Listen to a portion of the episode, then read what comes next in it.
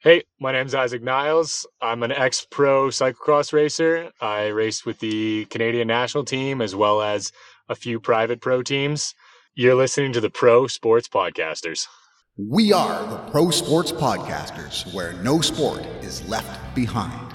It's time for another episode of the Pro Sports Podcasters with your hosts, Nee Wallace Bruce, Colbert Durand, and Justin Williams.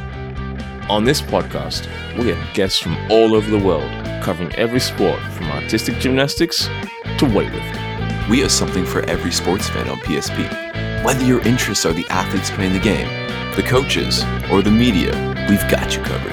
Fun and informative, honest and engaging. You won't want to miss a single episode. So let's kick this off. Hey, and welcome back to another episode of the Pro Sports Podcasters. This episode, all three of us are on it. Every single one. Three Musketeers, three Amigos, three Stooges. Good things come in three. Rest in peace to Takeoff. Anyways, ladies and gentlemen, I have with me today the man, the myth, the legend. He's actually real, so I guess not really a myth or a legend, but he's the guy who knows all about NFTs. If you subscribe to our newsletter, you know all about it. He talks about it all the time how to make money on it, how to trade, anything sports related.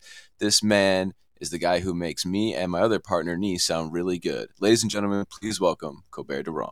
Kobe, how you doing? I'm good, buddy. It's good. It's an easy job making you guys sound good and been making bank on the Sorare platform lately. So I'm feeling fantastic, man. Uh, Sorare is so much fun, especially if you're new to NFTs and kind of don't know if you want to really invest heavily into it. This is like essentially a free platform that allows you to kind of go off, and we love that because free is good on a budget. Have you seen the housing market? But speaking of that, we have the other triumphant person here, the one who has the accent, and the accent adds 10 likes to every video because he's so good with it. Ladies and gentlemen, please welcome our brother from down under, Nee Wallace Bruce. Nee, how you doing? I'm not too bad, Justin. How are you doing? Uh, you know, living the dream. Can't really complain. And today we have a guest who we've had on before. Very excited to talk to him again. This man is just, he's an elite level athlete. He's constantly training, constantly winning. He's like the Michael Phelps of bike riding in cyclodome. This guy's just amazing. And I'm very lucky to call him essentially my neighbor. I'm pretty sure if I stand on top of my roof, I can see his house. Ladies and gentlemen, please welcome Dylan Bibic. Dylan, how you doing? Good. How are you guys? Can't really complain.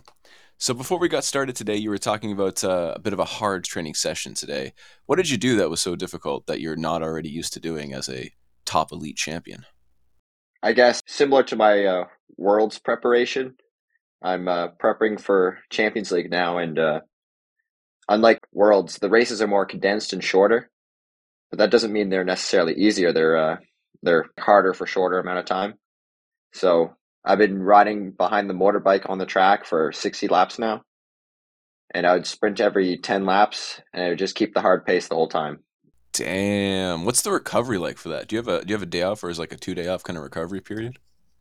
Uh no, it's like back to back days. Like I may usually maybe I'll get like one recovery day a week.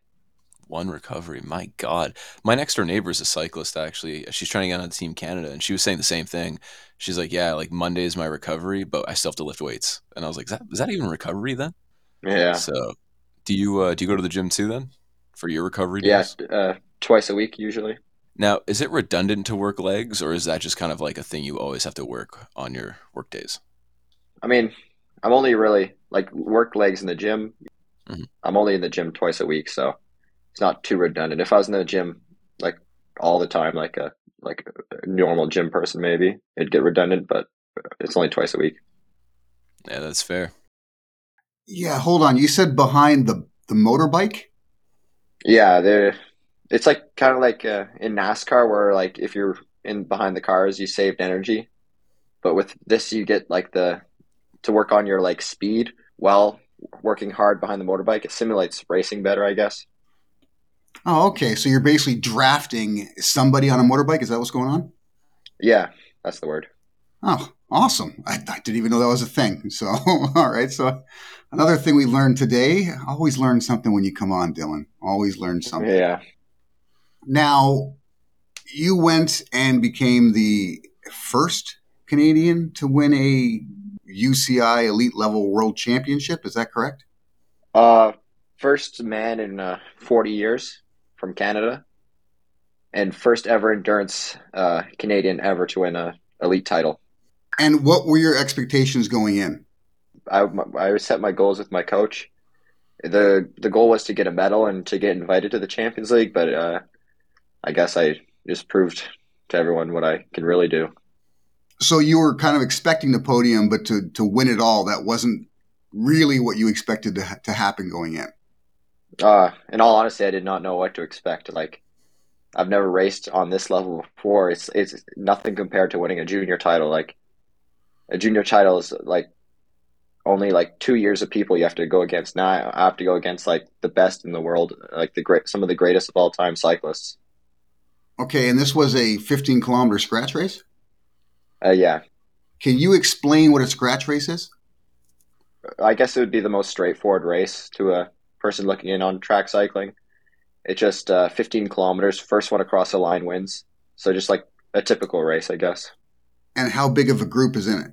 So the way it works is it's 24 people max. But to get into that group of 24 people, you need to like do races throughout the year to collect up UCI points. Okay. Which is like the the point system in cycling. And if you're in the top uh, 18 riders, I think it is, you get to go race worlds. And then the next spots are uh, qualifications through your um, continent. So, like if you're continental champion, you get the automatic in. All right. So, do you know what your ranking was going in? Oh, I think I was one of the like the lower ranked guys. Like I think like somewhat like honestly around like 18th to 20th, I think. You should have called me, man. I would have placed a bet. Yeah. yeah, you should have called me. Yeah, that's a heck of an effort, Dylan, and congratulations for that. You you put the country on the map. You Thank mentioned you. that you're you've now qualified for the Champions League by doing that. Tell us a little bit more about that competition. How does that work in in your sport? I guess it's almost like a you could you could compare it to like a league almost. It's uh over a course of course of like a month, and there's five race weekends, and uh, the double the last weekend's a double race weekend, and each day it's a scratch race, which I'm world champion in, and then uh, an elimination race, which is a different format of a race. And over the course of the five races, if you uh, accumulate the most points, if overall score in the whole races, you are the track champions winner. But it's still impressive if you win like a day. It's like these they pick the best riders in the world. Like you have to be crazy qualified in order just to go to this. Absolutely. And and where is the Champions League being held this year? Uh, it's all over Europe. Uh, makes sense because Europe's like the like it's like one of their major sports cycling. Uh, the first location's Mallorca, Spain, then uh, Berlin, Germany, then like Paris, France, and then the final days in uh, London. Nice. Yeah, you get to see some sights in between. That's oh, Oh, yeah. that's awesome. nice one. Right. So with that intense schedule, is it is it like back to back to back to back to back, or is it like two days of racing and then a break, day of racing break? How does that work? Um, it's once a week, so it's Okay. pretty reasonable actually. It's every like uh, Saturday, I think, and um, you race. Bas- you basically the way it'll work is you race at the velodrome. Then like the next day, really, you you go to the next velodrome, and you have like six days to prepare for the next race. So it'll be a bit interesting having to like figure out how to train while still performing well. Yeah, uh, that was going to lead me to my next question. I'm assuming your coach has a game plan for this. Yeah, it's actually your, yeah, he's coming with me to the Champions League. I it's a weird coaching like I never really see my coach in person. He lives across the country. He Okay. coaches me through email mostly. So it'll be cool to spend time with him. You're like, ah, you're much taller in person. Yeah. Okay, so you race on Saturday, Sunday you're over in a different velodrome doing your thing. That's got to be a lot of work on your body plus travel time and all that. Is there is like, there has to be some kind of like dietary thing going on too. Do you guys have a dietitian going with you too, or is it just like don't eat McDonald's? Like what's happening? Uh I haven't been told too much, but I think it's it's a very very organized uh, thing. Mhm. So from what I've been told, all the riders stay in a hotel, Okay, walking distance from each track, and uh, the hotel will just cover all the food for the most part. brilliant. Hopefully it's some five star gourmet food. Yeah, it'll probably just be chicken and rice, like all with the cyclists want. maybe a little bit of salt for sodium, just because it's cheat day. Yeah. Yeah, so the recent World Championships that you won in, in October was held in France.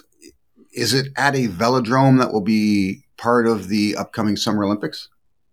I believe so. Yes. It, I don't know if it's been officially announced, but it's like all signs point. I think to, it's going to be this track. So it's, it's it's really cool that I got to compete on what's likely to be the Paris 2024 track, leading into this upcoming Olympics. Okay, and are there any scratch events that are Olympic events? Yeah, so it's a part of uh, in the, the the Olympics. It works a bit differently from Worlds. So to be an Olympic champion in endurance, you have to do what's called the Omnium, and it's four races. It's the uh, scratch race, which is what I'm world champion in. Mm-hmm. Then uh, a tempo race, which is uh, a po- it's like a point every lap, and whoever has the most points at the end wins. And then an elimination race, where every two laps a rider gets eliminated off the back. So it makes for, for really like aggressive racing. And then the final race, a points race, where every 10 laps there's sprints for five, three, two, one points. And if you lap the field, it's 20 points. Okay, hold on. The elimination race. That sounds interesting. So even on the first lap, if you're trailing, you're done. Uh, it's it's every two laps. Okay. But yeah, it, it's like it's very hectic. Like it's probably the most aggressive race in track cycling. And all of these races will be com- competed upon on the same track. Yeah, within the if it if it goes to like the Olympic rules, it's within three hours. Oh shit! Okay, so yeah. how much of an advantage then is it to have been successful on that particular track if they actually use it? Um, I I find it doesn't make too much of a difference. To me, a track's just a track. Oh, really? But I guess getting yeah, I like all like most like eighty percent of all tracks are pretty similar with like just how they ride. Now you have a track that you practice on close to us, correct? Yeah, in uh, Milton, Ontario. Okay, so how does that track compare to the one that you rode in France? It's pretty similar, I guess. The one in France, um, I think the corners are a bit longer, so okay. it, it, the only difference that makes is it's harder to pass people sometimes because you're in the corner going around a longer distance. All right, all right. And then also the the track is just like wider, there's more room for cyclists to like come around you. BetUS Sportsbook is your ultimate destination for online betting. With sports betting, live betting, racebook, online slots, and online casino. It's available across the US and Canada. Use the code PSP to receive a massive sign up bonus. Okay, and then so what's required for you to qualify for the Olympics? What do you have to achieve? It's similar to the uh, what I said earlier about the UCI points. Mm-hmm. So this upcoming year is the Olympic qualifying year, so I'm going to have to go to what's called Nations Cups, which is like the next highest race besides Worlds, and uh, and Worlds too is included in Olympics qualifier, and uh, I think you have to be like just top 24 in the world, and you get to go. Now, last we spoke, I mean, the majority of races that you you compete upon in Canada, you you flat out told us that basically you win everything. Yeah. Obviously, you've got a sense of confidence in those particular races. How did you feel going into this race in France? Oh, I, I had no clue. I knew I, I could be confident that uh, going into this race weekend that I I'm as fit as I could possibly be given the preparation I've been given. So I had that to know, but I really like I looked at videos from the past and I'm like, oh wow, this is gonna be hard. But when it came to the race, I just I worked on instinct and did what came naturally to me. And going into say the final lap or the final couple of laps, given your position, you knew you had a chance at winning it. Was there anyone else in the race that you had sort of kept an eye on during that race? Honestly, my my teammate was telling me all these people, but I didn't. I, I don't think I properly did my research. Like I didn't know these people too much, but apparently they were really good for a lot of them. Like I knew a few of them, but they would like the people I knew would win in different ways. So the people who could win in a sprint, I wasn't too aware of them, but it's a sprint's pretty straightforward. You just kind of goes all out and see how you do. It's crazy, man. You, you make it sound like it's just so natural for you. Like you you'd think there was ridiculous amounts of preparation when it comes to the strategy behind it, but it looks like you just found yourself in position at the end and won it. It's it's crazy to listen to, Dylan. Man, I kind of want to watch that race now. Yeah. Yeah, it's intriguing. I got to ask, what as uh, an elite cyclist like yourself, is it best to be racing on the inside or on the outside? That's the thing I've always wanted to to know. Yeah, that's a great question. I think it just depends on the circumstance, really. Like for this track, like I said, it, it's a longer corner, so it's going to be harder to pass. But typically, if, if you're leading it out, you have to go earlier to get the bottom line of the track on the inside, which requires uh, less time in the draft.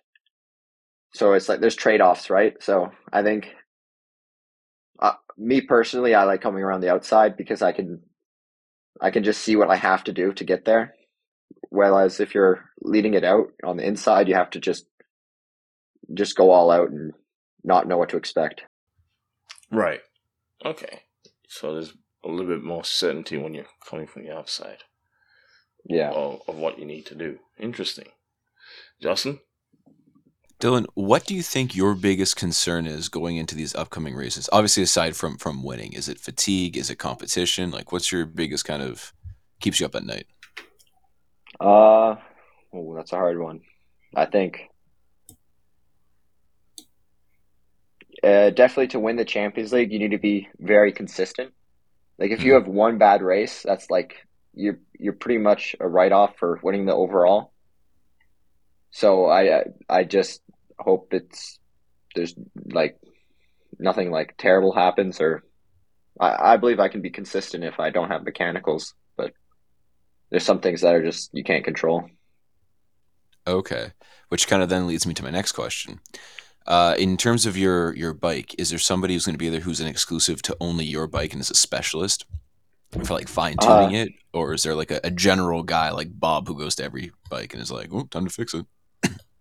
Uh, typically at Worlds, we have like a a small team of mechanics who work on the whole team's bikes, which is just fine. It it takes like t- ten minutes to work on a bike at most, and they have a lot of time.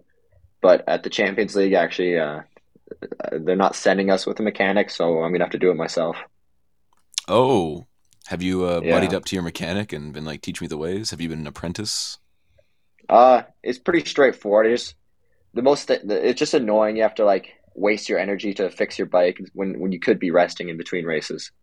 Mm, I can see that being definitely a uh, an issue. What has your bike ever given you in terms of an issue in the past? And is it common or is it not common to have the issue that you had? In track, it's it's pretty uncommon. The bikes are like they're very straightforward. Just a single speed bike, uh, no no gears, no brakes. There's not a lot that can fail. Really, you just have to like have some sense of bike mechanics, and you're good. Oh, brilliant. They're single speed bikes. Uh, like fi- single speed fixie. So like the there's no like ratchet in the hub that makes you so you can't stop pedaling really. Okay, so they're they're like time trial bikes, basically.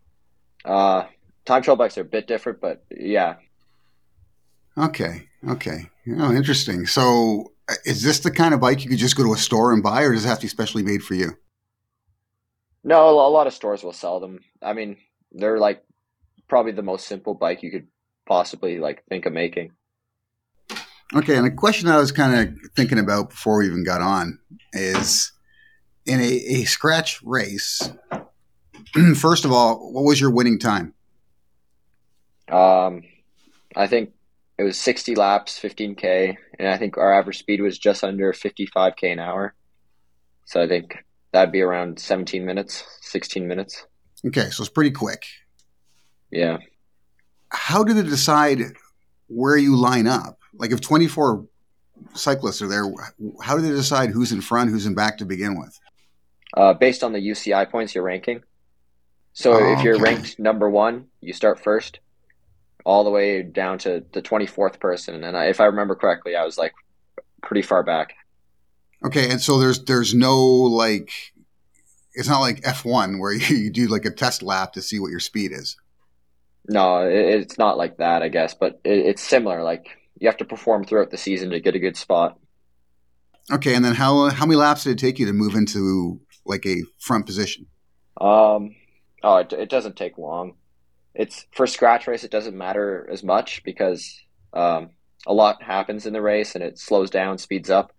So it is not a big disadvantage being at the back. But if you're in the back, let's say at an elimination race, and there's an elimination happening next lap when they let you go, it's not very ideal. So you have to waste a lot of energy to get over to the top of people.